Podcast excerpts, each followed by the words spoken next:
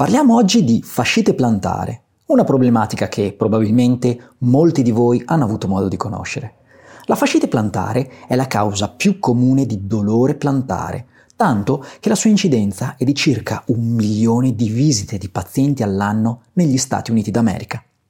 L'esatta istopatologia della fascite plantare non è ancora completamente compresa, anche se abbiamo delle ipotesi che sembrano prendere campo nella letteratura. Attualmente si pensa che ci sia una degenerazione e delle microlesioni all'interno della fascia plantare, con associata necrosi del collagene e iperplasia angiofibroblastica dell'aponeurosi plantare, e non un processo propriamente infiammatorio. Ecco perché sarebbe più corretto chiamarla fasciopatia piuttosto che fascite. Per quanto riguarda la presentazione clinica del paziente, i segni e i sintomi sono abbastanza chiari. Il paziente di solito si presenta con un inizio del dolore molto graduale, a livello plantare e mediale, più evidente nei primi passi del mattino.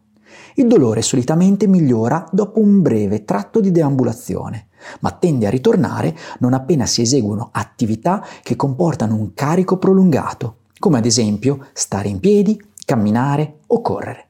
Il paziente può riferirci un'acutizzazione del dolore anche dopo un breve periodo di immobilizzazione, ad esempio appena si rialza dopo essere stato seduto qualche ora al computer. Le attività che aggravano il sintomo saranno indispensabili da analizzare per cercare nelle prime fasi di limitarle il più possibile. Ora, quali sono i fattori di rischio che predispongono un paziente a tale condizione muscoloscheletrica? Diciamo subito che la fascia plantare va dal calcagno alle dita dei piedi. La maggior parte del carico che imprimiamo sul piede si concentra proprio sul bordo mediale, dal processo calcaneare mediale al primo dito del piede. Quindi, poiché la fascia plantare aiuta a sostenere l'arco mediale del piede, Qualsiasi carico che viene impresso sulla pianta del piede va a creare stress sulla fascia plantare. La maggior parte delle lesioni si verifica all'origine della fascia, sul processo calcaneare mediale. Inoltre, un altro meccanismo con il quale viene applicato un forte stress a livello della fascia è il cosiddetto meccanismo del verricello, ovvero quando si esercita un carico sulla fascia con dorsiflessione dell'alluce, come avviene ad esempio durante la corsa. Questa considerazione l'abbiamo fatta per capire che qualsiasi fattore che carichi meccanicamente la fascia plantare può essere considerato un fattore di rischio per la fascite plantare. In particolare, possiamo suddividere in fattori intrinseci ed estrinseci.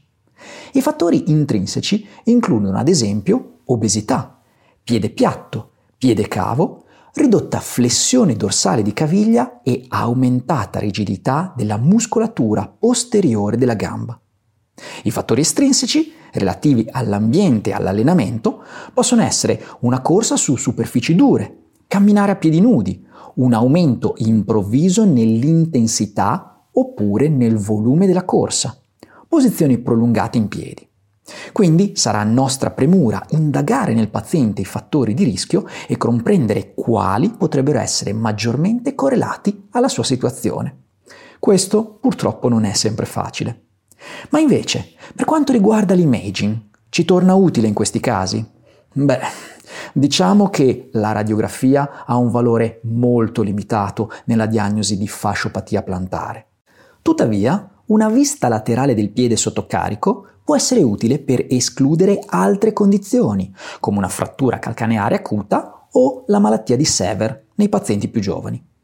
Inoltre, il 50% dei pazienti con dolore plantare al tallone può avere speroni calcaneari, ma la relazione con il dolore subcalcaneare non è ancora del tutto chiara.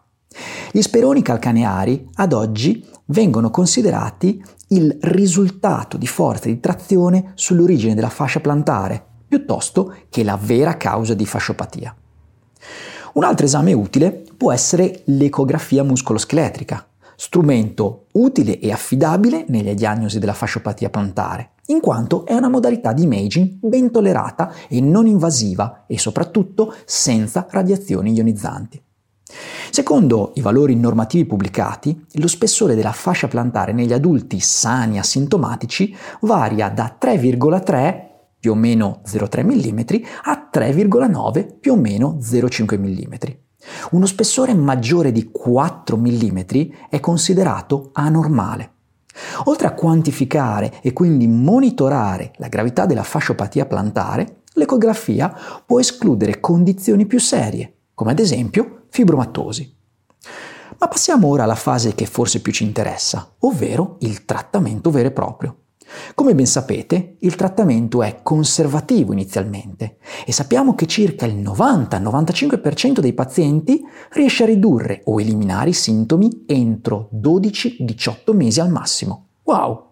Quindi, la prima cosa da fare e da proporre a un paziente che si presenta da noi e di cui ipotizziamo un problema del genere è la modifica delle attività che aggravano il sintomo. Quello che si consiglia, soprattutto nelle prime fasi in cui il dolore è molto elevato, è di modificare le attività che comportano impatti ripetitivi e carichi sulla fascia, come ad esempio la corsa o il mantenimento prolungato della stazione retta.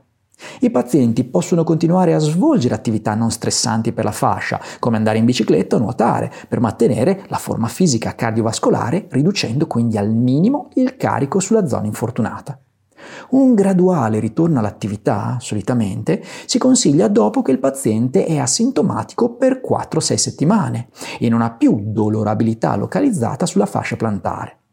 Insieme alla modifica dell'attività sarà opportuno aumentare gradualmente la capacità di carico tramite la somministrazione di esercizio terapeutico per il rinforzo della muscolatura intrinseca del piede, di quella stabilizzatrice della caviglia e di quella posteriore della gamba.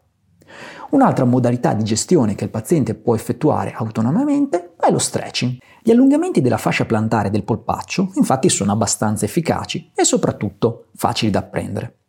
L'allungamento specifico della fascia plantare si è dimostrato poi più efficace rispetto al programma di stretching isolato del solo tendine d'Achille. L'allungamento della fascia plantare viene quindi eseguito dorsiflettendo le dita del piede con una mano, sfruttando quindi il meccanismo del vericello e palpando la fascia plantare con l'altra mano per assicurarsi che sia tesa. L'allungamento viene mantenuto per un conteggio di circa 30 secondi e ripetuto almeno tre volte in ciascuna sessione. Questo dovrebbe essere fatto quotidianamente, soprattutto prima di fare il primo passo al mattino e prima di alzarsi dopo un periodo di seduta prolungata. Anche l'utilizzo di tutori per mantenere una dorsiflessione notturna può aiutare in questi casi, in particolare per coloro il cui dolore è peggiore durante i primi passi al mattino. Secondo alcuni studi, infatti, il paziente potrebbe vedere un miglioramento già dopo 4 settimane di utilizzo. Ma un'altra arma che abbiamo a disposizione sono i plantari. Infatti, essi possono tornare utili per ridurre il carico della fascia plantare, sostenendo l'arco mediale del piede. Quello che non sappiamo però esattamente è quale sia il plantare con cui il nostro paziente possa trarre maggior beneficio. Quello che si è visto comunque è che i plantari prefabbricati non hanno un'efficacia minore rispetto a quelli che vengono personalizzati sulla forma del piede. Inoltre, nei pazienti in cui è presente anche uno sperone calcaneare, è possibile adottare un plantare con appoggio posteriore morbido.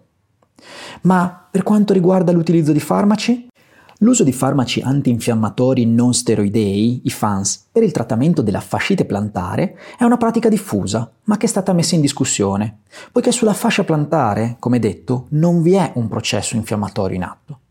Ciò è supportato da un recente studio di Donley, che non mostra alcuna differenza significativa nei punteggi del dolore e della disabilità nei pazienti a cui sono stati somministrati FANS rispetto a quelli che hanno ricevuto un placebo. Tuttavia, se combinati con altre modalità di trattamento, i FANS o dei semplici analgesici possono aiutare a fornire un sollievo dal dolore nel breve termine. Così, allo stesso modo, anche le infiltrazioni cortisoniche nella fascia plantare hanno dimostrato di fornire un efficace sollievo a breve termine dal dolore dalla fascia plantare, fino però a tre mesi.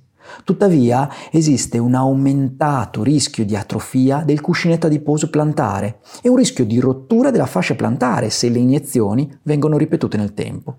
Sarebbe dunque un trattamento da evitare. Se il dolore alla fascia plantare è recalcitrante e tende a non attenuarsi, possono essere eseguite onde d'urto.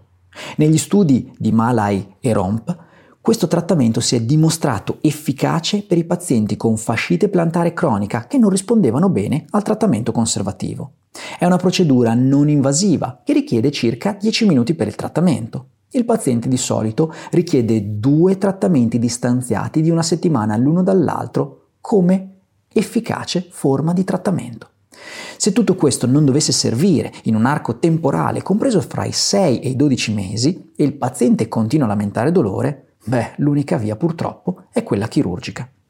Quindi, per concludere, cosa possiamo portarci a casa? Quello che dobbiamo portarci a casa è che la fasciopatia plantare è una condizione dolorosa che colpisce la zona mediale della fascia. È un processo degenerativo ed è dunque incorretto continuare a chiamarla fascite, bensì il nome corretto è fasciopatia. I fattori di rischio possono essere intrinseci o estrinseci, ma ricordiamo che una posizione retta prolungata, una ridotta flessione dorsale di caviglia e un aumento dell'intensità degli allenamenti sembrano essere i principali fattori scatenanti. L'approccio dovrebbe essere volto alla riduzione iniziale del carico sulla fascia, tramite la modifica delle attività. Successivamente si intraprenderà un programma di esercizi con l'obiettivo di aumentare la capacità di carico sulla zona. Altre metodologie di gestione includono stretching, plantari, splint notturni e onde d'urto. Le infiltrazioni cortisoniche non dimostrano una buona efficacia, ma anzi mostrano effetti collaterali come l'aumentata debolezza della struttura della fascia stessa. L'invio per un trattamento chirurgico può essere richiesto nei pazienti che continuano a presentare sintomi da moderati a gravi che non rispondono a trattamenti non chirurgici anche dopo 6-12 mesi. Se l'argomento ti ha appassionato, su Stream trovi il videocorso di David Nolan dedicato al trattamento delle patologie dell'arte inferiore, tra cui proprio la fasciopatia plantare. Ti basterà accedere con le tue credenziali su streamededu.com per scoprire immediatamente le ultime novità in letteratura e le più efficaci terapie. Ricordati, con Streamed formi il tuo futuro. Questo podcast è stato fatto in collaborazione col dottor Luca Marconi.